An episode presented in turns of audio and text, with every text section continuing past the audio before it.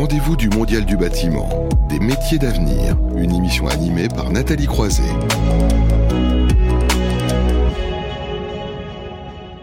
Dans ces rendez-vous du Mondial du bâtiment, on ne cesse de le dire, même à, travers euh, toutes les différentes interviews, les différentes séquences, euh, il est important de faire connaître ces métiers, de recruter aussi. Hein. Parfois, euh, le bâtiment n'a pas eu toujours une bonne image et, et, il manque encore, certains secteurs manquent encore d'emplois et de bras, on va dire. D'ailleurs, on, le voit, hein, c'est aussi un secteur qui, qui embauche hein, à tour de bras. Selon l'Observatoire du métier du BTP, c'est plus de 250 000 salariés qui avaient été recrutés en, 2019. Bon, on attend un peu, les chiffres, donc 84% dans le secteur du bâtiment et en même temps, le secteur peine à trouver de la main-d'œuvre qualifiée. Donc pour cette saison 2, on va dire, euh, de, des rendez-vous du mondial du bâtiment, on s'est dit que c'était important de mettre en avant un métier en particulier, de décrypter où est-ce qu'on en est, euh, quels sont les enjeux en termes de formation et montrer aussi euh, ses atouts. Et donc ce mois-ci, on a décidé de faire un focus sur les serruriers métalliers. Ils sont deux pour en parler. Lionel Moreto, bonjour.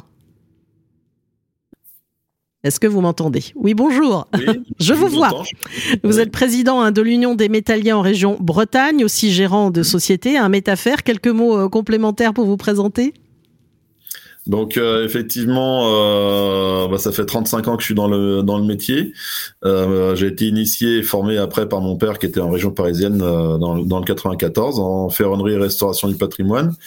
Et donc effectivement, la difficulté de, de, de, de, de recruter des, des, des personnes compétentes, bah, je les ai toujours connues en fait. Hein. Alors vous allez nous en dire plus dans un instant, mais je voulais présenter l'autre intervenant et revenir sur vous, ce que vous vivez depuis 35 ans. On va dire que ça va pas, on espère que ça va pas continuer encore pendant 35 ans. Mais l'autre intervenant, et on va commenter avec lui, est Gilbert Olivet. Bonjour. Bonjour. Alors vous, votre métier, c'est la serrurerie. Hein. Vous êtes euh, actuellement membre du Conseil national de l'UNAS Serrurerie euh, Métallerie et vous l'avez aussi présidé hein, pendant 9 ans. Tout à fait. Vous avez quelques mots à ajouter? Euh, bah, écoutez, euh, serrurier métallier sur Montpellier. J'ai pris la succession de mon grand-père et voilà, j'ai une spécialité tournée essentiellement sur la protection. Voilà. Et j'ai beaucoup travaillé avec mon épouse qui, voilà, qui, qui, était au bureau, qui assure euh, tout ce qui est facturation, euh, banque, et moi j'étais à la, je suis à la production. Voilà, comme quoi hein, c'est important aussi d'avoir une femme pour le soutenir. Derrière chaque grand homme, il y a une femme, dit-on. Voilà, donc je tiens à, le, à l'ajouter. Alors en tout cas, vous avez vu hein, ce matin, c'est à nouveau, euh, on traverse la France. C'est aussi l'avantage finalement quelque part de cette crise sanitaire que, que l'on traverse. On peut faire de la visio. On était du côté de Lyon, là on est avec vous à Montpellier et puis avec euh, Lionel Moreto euh, du côté de la Bretagne. Alors justement, je, je on va d'abord commencer par un état des lieux. vous l'avez dit, hein, Lionel Moreto, ça fait 35 ans que vous êtes dans ce métier et vous avez toujours vu des, des, soucis pour avoir des collaborateurs aguerris. Hein je voulais juste ajouter que je travaille aussi avec ma femme depuis 17 euh, ans. Hein. ah bah bravo. Alors bravo mesdames, je les souligne. On l'a fait, ensemble. Euh, oui, c'est un, c'est un, une grande difficulté euh, pour, pour moi si j'analyse un petit peu le, le, le sujet. C'est surtout à partir des années 70 euh, où il y a eu une, une grande euh, transformation de nos métiers. Euh, où la partie artistique, on va dire, de nos métiers, entre autres la ferronnerie, etc., a été très rapidement remplacée par ce qu'on appelle le style euh, euh moderne hein, euh, et, et, comment post-industriel, euh, où on a, on s'est attaché en fait à, à, avoir un peu plus en fait de, de personnes euh, bah, ayant un, un, comment dire des compétences très spécifiques et pas forcément polyvalentes. Euh, des très bons soudeurs, des très bons assembleurs, des très, enfin, etc., etc. Euh, à partir de là, effectivement, on a eu aussi au niveau des centres de formation une modification des des, bah, des acquis. Euh, il n'y a rien de péjoratif à, ce que je dis. Hein. C'est tout simplement qu'on euh, a adapté les formations après au, au, au, marché et aux produits. Sauf que de plus en plus, euh, on, a, euh, on, a, on, a, amené les gens à être, je dirais presque monocompétences, ce qui fait que quand on traverse différentes crises et différentes modifications de marché, etc., bah, on se retrouve avec ces, ces fameuses difficultés d'avoir des gens polyvalents. Euh, moi, je m'occupe, euh, si je dois parler par exemple que de la Bretagne, euh, je m'occupe depuis 2009 en fait de tout un tas de d'organisations de, de, de, formation, euh, que ce soit bien les, les, AFPA, les CFA, etc., etc. Et très très vite, je me suis aperçu que on, a, on allait euh, vers la catastrophe et, et on est en plein dedans puisque euh, on avait euh, pour les, centres de formation en alternance, les CAP par exemple, on avait euh, cinq centres de formation en Bretagne quand je suis arrivé moi en 2003 euh, en Bretagne, et maintenant il n'en reste il ne reste plus qu'un seul euh, CFA du bâtiment en, en, en, apprentissage en alternance, celui de Plérin dans les Côtes d'Armor. Donc ça montre bien qu'il y a une grosse une très grosse difficulté euh, déjà de recrutement de, des jeunes vers nos métiers. Euh, et je pense, on en parlera par la suite, euh, essentiellement. Alors, ces difficultés sont partagées. Euh, je pense que tout le monde a une, a une responsabilité à ça, que ce soit aussi bien les entreprises dans leur, leur mode de recrutement des apprentis et surtout dans la manière dont ils les ont après euh, formés. Et puis après, aussi bien les centres de formation, etc. Je pense que tout le monde doit se remettre en question dans ce, dans ce cas de figure-là. Mmh. Alors, on va, on va y arriver en détail. Mais justement, vous avez bien euh, planté, on va dire, le, le décor, parler de la difficulté, euh, parler aussi de la complexité, parce que c'est un métier aussi assez diversifié. Et ça, je vais me tourner, si je puis dire, vers euh, Gilbert Olivier. Est-ce que vous avez déjà quelques chiffres aussi, on va dire, d'un état des lieux de ce métier de serrurier métallier? Bah, l'état des lieux, euh, d'abord, je rejoins tout à fait ce que mon collègue euh, vient de vient d'annoncer. Euh, nous, nous, on avait fait un constat, c'était que ah ben, il y avait effectivement en Bretagne et je sais plus et, dans notre région des, des, classes qui fermaient. Donc ça voulait dire que ben, il y, y, avait moins de demandes à une époque et ça c'était gênant. Donc on a commencé à réagir par rapport à ça. Ensuite, ben, aujourd'hui, on s'aperçoit que on a réagi il y a, on a fait un, bilan il y a une douzaine d'années déjà. Hein. Après, euh, pour arrêter l'hémorragie, c'est relativement euh, difficile et compliqué. Donc, vous voulez dire qu'il y a moins de, euh, métal, de serruriers métalliers qu'il y a peut-être 10 ans, 20 ans? C'est ça, si on fait des oui, ouais. oui, oui, Et, et, comme le disait mon collègue, euh, la, la, le, le, le, métier étant assez euh, diversifié, on, on, avait voulu faire un, un, bilan justement de toutes les activités et pour essayer de, de, de, de rattraper le coup et, de mettre des formations. À l'époque, c'était des formations euh, continues, mais après, on s'est vite rendu compte que bah, il fallait au moins garder le, le potentiel qui, qui, existait, quoi, ce qui existait. Donc, Alors, c'est quoi justement vous allez y arriver parce que vous avez fait un référentiel, mais quels sont les différents types de métiers? Alors, on a l'impression, quand on est peut-être en ville, on parle souvent du dépannage, mais il n'y a pas que du dépannage, il y a plein d'autres choses derrière déjà, il y a les, les activités principales, c'est serrurier métallier. Mm. Euh, on a le serrurier pur euh, qui travaille seul, de, qui fait que de la serrurerie. Puis il y a la ferronnerie. Et voilà. Et mais je crois qu'on en avait ressorti, euh, il a, on en avait recensé 100 ou 120 activités dans le métier. Parce que vous avez ceux qui font de la fermeture et ils font partie métier. Et ce qui est d'autant plus difficile pour le métier, c'est que on, on, ces gens-là, on les retrouve pas euh, nécessairement tous dans le bâtiment. Mhm. On va les avoir dans les métiers de service, donc euh, on, on maîtrise pas tout à fait, et on va en avoir pas mal aussi qui qui sont inscrits dans l'industrie. Donc ça, c'est c'est compliqué quoi. Et d'ailleurs, c'est tellement complexe que vous m'aviez dit euh, c'est pas tout à fait pareil. Euh, voilà. Et vous m'aviez dit c'est tellement complexe que quand on allait à l'ANPE, à l'ancien l'ancien pôle emploi, on ne trouvait pas nécessairement euh, indiqué serrurier métallier finalement. Exactement. Quand on a commencé à se pencher sur le, problème euh, départementalement ou régionalement, on s'est rendu compte qu'il n'y avait pas de référentiel serrurier métallier à l'NPE. Mmh. Donc, euh, on nous envoyait quoi quand on recrutait? On nous envoyait des soudeurs. On nous envoyait, alors, comme l'a dit mon collègue, des très bons sûrement des, des, des, soudeurs. Mais nous, on fait pas que ça. Mmh. Donc, euh, voilà. Et il y avait des chaudronniers aussi. Euh, voilà, des chaudronniers qui se retrouvaient au chômage. Eh bien, on les avait à l'NPE. Mais nous, ça, le profil ne nous convenait pas. Alors, vous êtes parti sur un référentiel dont vous parliez. Ça a consisté en quoi? Pour finalement euh, mieux euh, percevoir ce qu'étaient ces métiers. Vous en avez ressorti, on va dire, trois, euh, trois, trois, généralités, on peut dire, puisqu'on on peut pas résumer une centaine de d'activités. Après avoir ressorti toutes les activités et les avoir recensées, on a dit bon, mais qu'est-ce qu'on fait maintenant?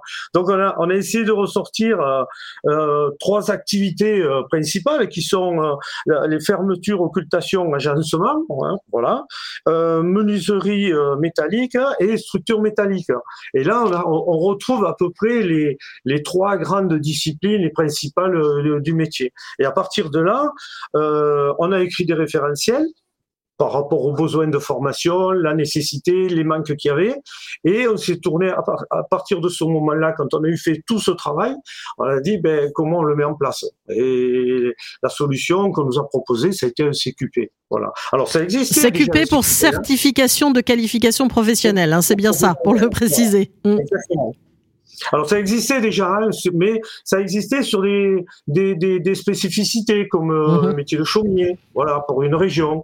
Ça existait euh, pour un peu de sur du dépannage, mhm. voilà. Et euh, aujourd'hui, ben, ce que nous avons créé, en fait, c'était plus général, c'est-à-dire que l'entreprise, si elle avait un, euh, un manque ou euh, euh, quelqu'un qui part à la retraite, par exemple, c'était peut-être le, plus courant, eh ben, ça lui permettait de, de transmettre à, à, un jeune salarié le savoir de la personne qui partait à la retraite. Mmh. En même temps, quand on recrute de quelqu'un de l'industrie, ça permettait de l'adapter au bâtiment parce que en dehors de, de l'atelier, vous avez quand même euh, la pause, vous avez des choses qui, euh, voilà, on, on, prend pas des, euh, quand on fait une rampe, on prend pas toujours une une dimension qu'on retransmet après à l'atelier et puis qu'on pose. Il y a un travail de, de, de préparation qui est très important et très particulier sur le chantier en préalable.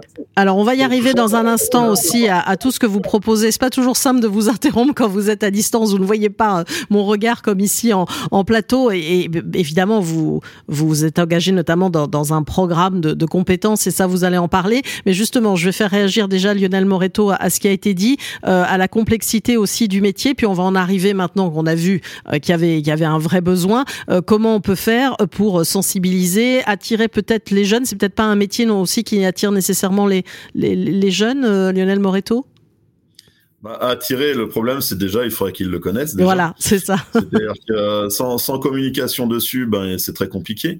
Euh, moi, je vais, je vais revenir à ce que disait mon confrère. Il y, a, il y a, on a un exemple très concret, en fait, de cette problématique-là en Bretagne.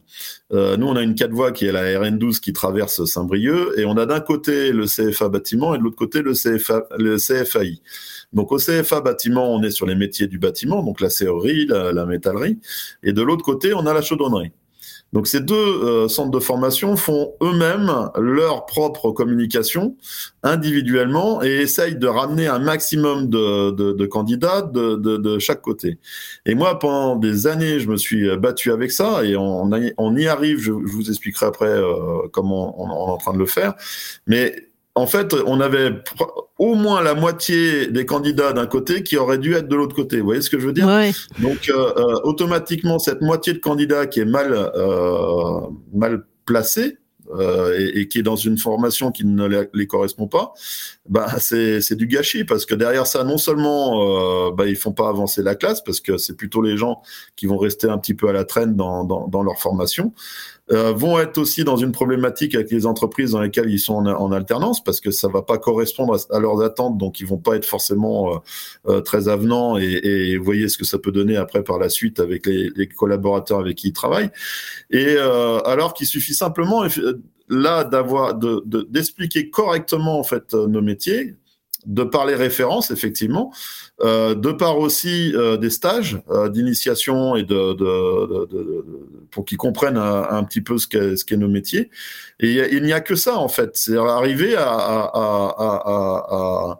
à, à, leur faire découvrir les métiers. Parce que effectivement la chaudronnerie c'est vraiment l'industriel. Donc il faut avoir des compétences et des savoir-faire bien spécifiques qui sont un petit peu en parallèle les mêmes que l'on peut avoir en métallerie mais avec d'autres d'autres d'autres euh, d'autres contraintes d'autres d'autres intérêts. Donc tant qu'on n'aura pas euh, diffusé suffisamment d'informations et puis j'aurais tendance à dire aussi, euh, tant que les entreprises ne se seront pas, euh, je vais être vulgaire, sorti les doigts du cul pour enfin euh, ouvrir leurs ateliers et, et, et, faire venir les jeunes et les moins jeunes hein, mhm. dans les ateliers pour découvrir nos métiers, ben je pense qu'on aura toujours des difficultés parce qu'on aura beau faire tous les plus beaux clips, les plus les plus belles images pour les amener à nos métiers, euh, bah ça, ça sera jamais la réalité de, de, de, de, notre quotidien. Et c'est comme ça qu'on fera des gens frustrés, déçus, euh, ou en tout cas, euh, on n'attirera pas forcément les bonnes personnes. Quoi. Mhm. Donc en fait, l'idée, c'est de partir, même avant même de parler de formation, c'est surtout de l'initiation, d'après ce que j'ai compris. Et puis après, voilà, ce, euh, ça c'est le premier point. Et après, euh, ce sur quoi vous vous travaillez en particulier, vous, notamment à travers la maison du forgeron, c'est ça? Alors tout à fait. Mm. Donc ça, c'est une association qu'on a créée avec un confrère euh, Rémi Crézé, euh, qui est heureusement en retraite parce que là, il y a plein temps depuis mm. euh, depuis quatre ans. c'est ce démarrage-là, c'est-à-dire que nous déjà, avant qu'on ait qu'on ait mis en place ce centre d'initiation et de formation, puisque il y a, y a, une poursuite après par la suite on avait on avait rencontré toutes ces difficultés. Hein. Comme je vous dis, moi, ça fait 35 ans que je suis dans le métier. Rémi, bien plus que moi encore. Et, euh, et on a on a on a on avait fait venir tous les confrères, enfin une grosse partie des confrères euh, de, de, de, la région Bretagne, pour effectivement faire un état des lieux euh, des mmh. formations et, et pourquoi. Euh, moi, j'ai un chiffre qui est quand même assez important à, à prendre en considération quand même. Hein. C'est un chiffre du bâtiment. Hein. Je parle pas de notre profession. Seulement 20% en Bretagne, hein, seulement 20% des entreprises du bâtiment prennent des jeunes en apprentissage. 20%. En Ile-de-France, 13, hein, donc vous êtes plus mauvais que nous. Hein. Mais vous vous rendez compte un peu du, potentiel qu'on a, c'est-à-dire qu'il y a encore 80% des entreprises qui peuvent accueillir des jeunes. Mhm. Et parfois, elles ne, les, elles ne les gardent pas en plus, pas nécessairement. Alors, Aussi, il y a l'autre difficulté. tout simplement parce que euh, effectivement, il n'y a pas eu ce travail en amont. Moi, j'arrête pas de marteler ça euh, en permanence dans les dans les rendez-vous que j'ai euh, au niveau professionnel, tout ça. Un apprenti, ça se recrute c'est quand même dingue de voir qu'il y a encore beaucoup d'entreprises parce que bah ils connaissent papa maman ou vous voyez ce que je veux dire il y a toujours euh, voilà et puis vous voulez dire ça peut être, ça peut être un bras supplémentaire pendant un temps mais bon pas nécessairement dans une euh, optique de alors que c'est pas comme ça quand on recrute un apprenti c'est vraiment euh, faut déjà qu'il découvre l'entreprise qu'il découvre le métier et nous chez nous par exemple à enfin dans les deux ateliers qu'on a euh, c'est minimum trois semaines. Hein. C'est-à-dire que pendant trois semaines, donc pendant les congés scolaires, pendant trois semaines, ils viennent découvrir notre notre métier et puis euh, puis l'équipe. Et, et, dès l'instant où après ces trois semaines, ben la, la, personne, alors je dis bien la le, jeune, mais pas les parents, parce qu'il y a aussi ça, les parents qui poussent derrière, euh, mais qui voilà, c'est le jeune qui doit prendre cette décision là. Mmh. Et, euh, et puis pareil, avec l'équipe qu'il a eu entre les mains, on, on, fait une petite réunion, on dit voilà, est-ce que tout s'est bien passé? Est-ce qu'il est vraiment, euh, est-ce qu'il a les, les, compétences pour avancer dans ce métier-là? Et là seulement, on fait les démarches pour l'inscrire après en centre de formation. Mmh. Oui, parce que voilà, c'est un premier parcours d'initiation pour diriger après vers des AFPA, des CFA dont, dont vous parliez, quoi. Mm. Exactement. Mm. Et donc on a, euh, nous c'est ce qu'on faisait avant la maison du forgeron, mm. et maintenant par le biais de la maison du forgeron, on fait un système qui est un peu plus euh, complet puisque c'est trois mois d'initiation en, en, entreprise, qui est entièrement pris en charge par les différents organismes, que ce soit Pôle Emploi ou que ce soit la, région, etc. Donc on a on a mis en place ce système-là, et pendant trois mois ils sont en, en insertion euh, en insertion pardon dans les entreprises, en immersion, voilà, j'étais en train de chercher le mot, en immersion dans les entreprises, donc ils, ils, ils sont vraiment euh, au, au, au réel du travail avec euh, plusieurs stages euh, à la maison du forgeron. Euh, pour déjà, par exemple, au tout début, on leur, on leur enseigne le, la manipulation des machines, l'utilisation et la sécurité aux machines. Ce qui fait que dès l'instant où ils rentrent dans l'atelier de, de, de l'entreprise qui les accueille, eh ben, ils ont tout de suite la possibilité de commencer à pouvoir travailler. Alors justement, zéro à l'entreprise. Ouais, c'est ça, il faut le préciser. Alors, puisque vous parlez de sécurité, c'est aussi un sujet sur lequel euh, Gilbert Olivet va va, va réagir. Hein. Donc euh, vous aussi, qu'est-ce que vous faites euh, en termes de, de, formation? Je parlais de programme de compétences hein, tout à l'heure. Oui, bah, de toute façon, depuis, depuis euh, dès qu'on a fait le constat, on, on a essayé de s'orienter sur déjà sur l'image métier euh, pour essayer de, de mieux séduire et que les, nos ateliers soient plus présentables entre guillemets, parce que quand euh, quand euh, vous rentrez tous les jours dans un atelier, vous faites plus attention, même si vous l'avez nettoyé, pour vous il est propre, mais pour le commandant mortel, pour le parent qui vient, euh, c'est pas toujours, je dirais, exemplaire. Donc on a commencé par travailler par ça. Ensuite ben, euh, on a révisé tout. Ben, on, l'a pas fait tout seul, ça. Hein, Je veux mhm. dire, avec euh, euh, l'éducation nationale et, la, nos, collègues de la fédération du bâtiment, on a quand même revu tous les tous, tous les référentiels d'examen. alors c'est devenu métallier, CRP métallier, BP métallier, aluminium vert.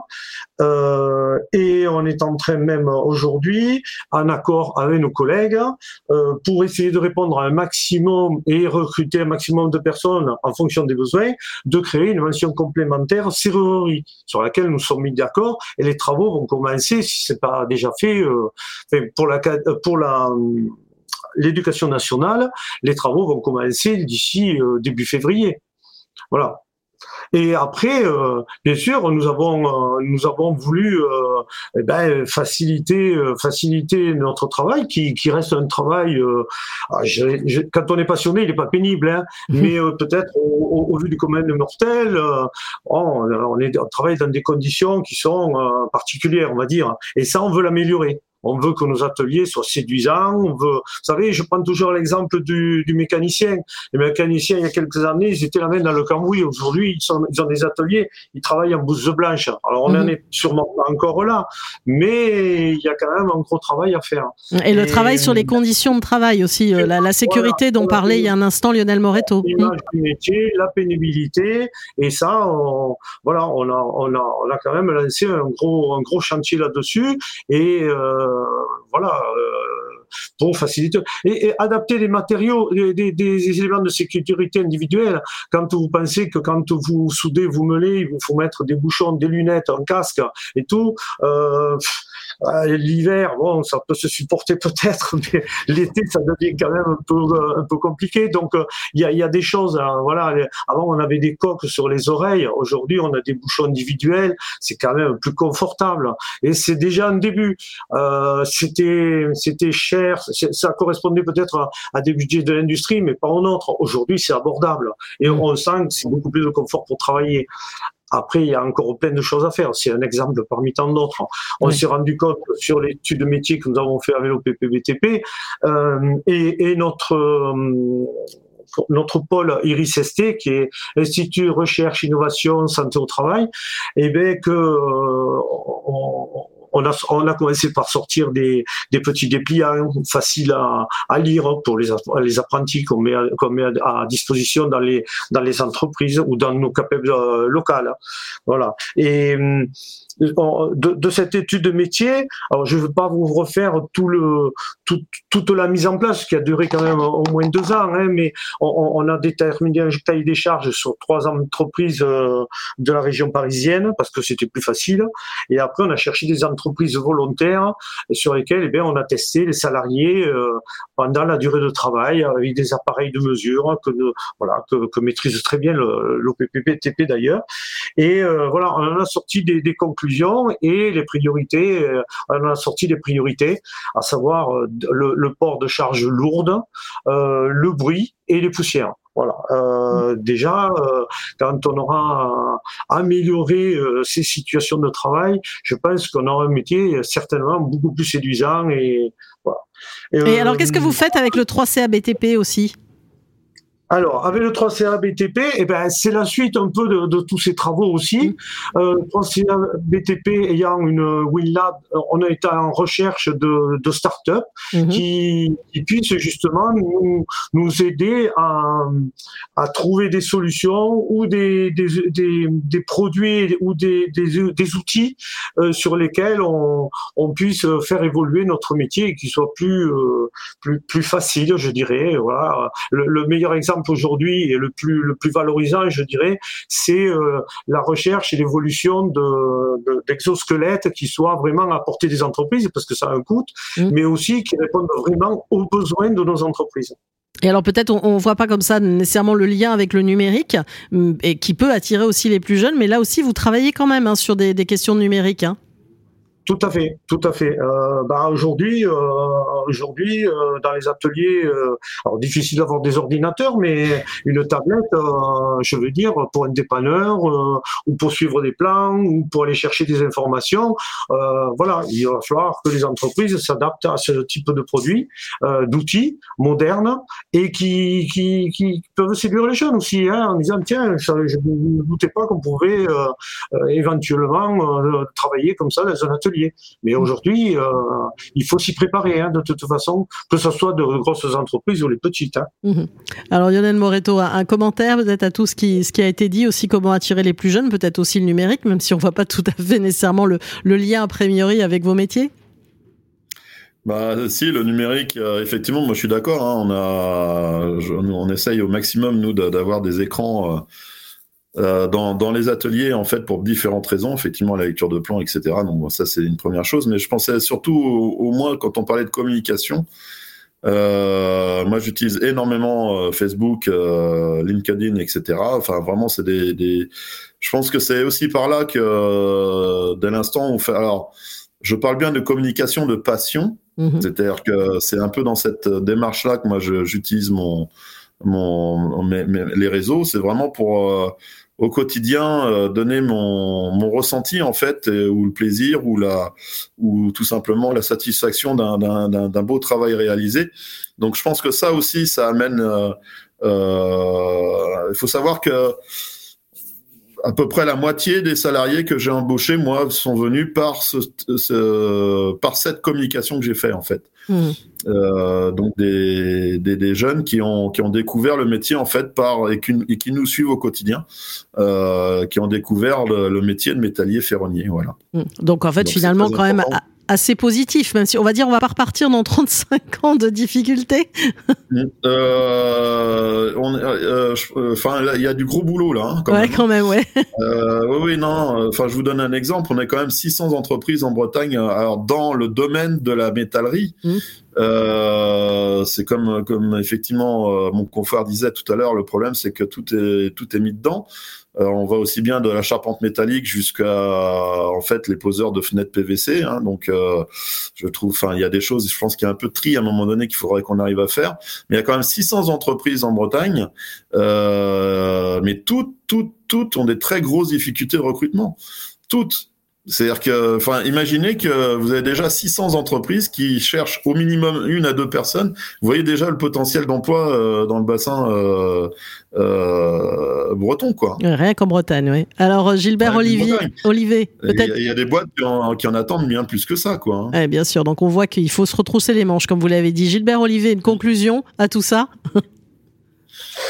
En conclusion, tout ça, je dirais que ben, que ce soit euh, nos collègues euh, ou, ou, la CAPEB, eh ben, on est bien tous conscients de ça et que le, projet d'avenir, justement, pour valoriser cette cette profession, eh ben, c'est de créer, euh, comme l'a fait le bois, une filière de manière à avoir des moyens et, et, faire connaître ce métier qui j'ose pas employer des mots sévères, mais ça serait dommage qu'ils disparaissent. On y croit encore. On voit qu'il y a quand même quelques courbes qui ont, qui ont été modifiées euh, par rapport à celles qui nous inquiétaient il y a quelques années. Elles nous inquiètent parce que il y a quand même pas trop d'entrants, mais l'équilibre est en train de se faire. C'est-à-dire qu'il y a, euh, il y a quand même pas mal un peu plus d'entrants par rapport aux sortants, et il y a un équilibre qui se crée. Donc euh, on peut espérer, euh, on peut espérer encore euh, et on doit se donner les moyens de, de, de, de, faire le nécessaire pour que ce métier qui est quasiment indispensable pour tout le monde hein, euh, ben, persiste, dure, et que des jeunes viennent dans, dans, notre métier parce que quand ils y sont, souvent, ils y restent. Voilà. Alors ça, c'est une bonne, une bonne conclusion. une filière, à mon avis, alors c'est un peu plus politique ça, hein, mm. mais la, la, mise en place d'une filière acier est, quasiment indispensable. Et j'espère, on y a déjà travaillé. Bon, il y a la situation actuelle qui a fait que c'est beaucoup plus compliqué pour se réunir et en parler euh, pour mettre les choses en place euh, correctement. Mais j'espère que les travaux vont reprendre euh, assez rapidement. Et voilà. Après, mon collègue l'a dit tout à l'heure aussi, hein, il faut que les entreprises ben, elle, s'implique. Il faut qu'elle s'implique elle-même. Moi, je regrette que toutes les entreprises qui existent en serrurerie métallier, comme dans les autres métiers, mhm. que chaque entreprise donne un peu de son temps pour faire évoluer sa propre entreprise et son métier. Voilà, ben on va dire que c'est le mot qui, qui est passé et c'est l'objectif. Je suis désolée, je vous interromps, c'est compliqué, vous me voyez pas. Moi, je vois le temps qui file et c'est vrai que c'est important. On consacre euh, à chaque fois 30 euh, minutes à ces métiers d'avenir. En tout cas, on a passé le message aux entreprises et euh, donné l'envie hein, de se lancer dans ces, ce métier hein, de serrurier métallier. Merci donc pour la CAPEB Gilbert Olivet, membre du Conseil national de l'UNA Serrurerie Métallerie, et puis à Lionel Moreto, président de l'Union des métalliers en région Bretagne, d'être venu témoigner. On va marquer une courte on va se retrouver dans un instant avec une nouvelle séquence hein, qui est pilotée par le Club de l'amélioration de l'habitat. Nous allons parler d'améliorer nos lieux de vie dans un court instant. Les rendez-vous du Mondial du bâtiment, des métiers d'avenir, une émission à retrouver et à réécouter sur le site de Bâti Radio.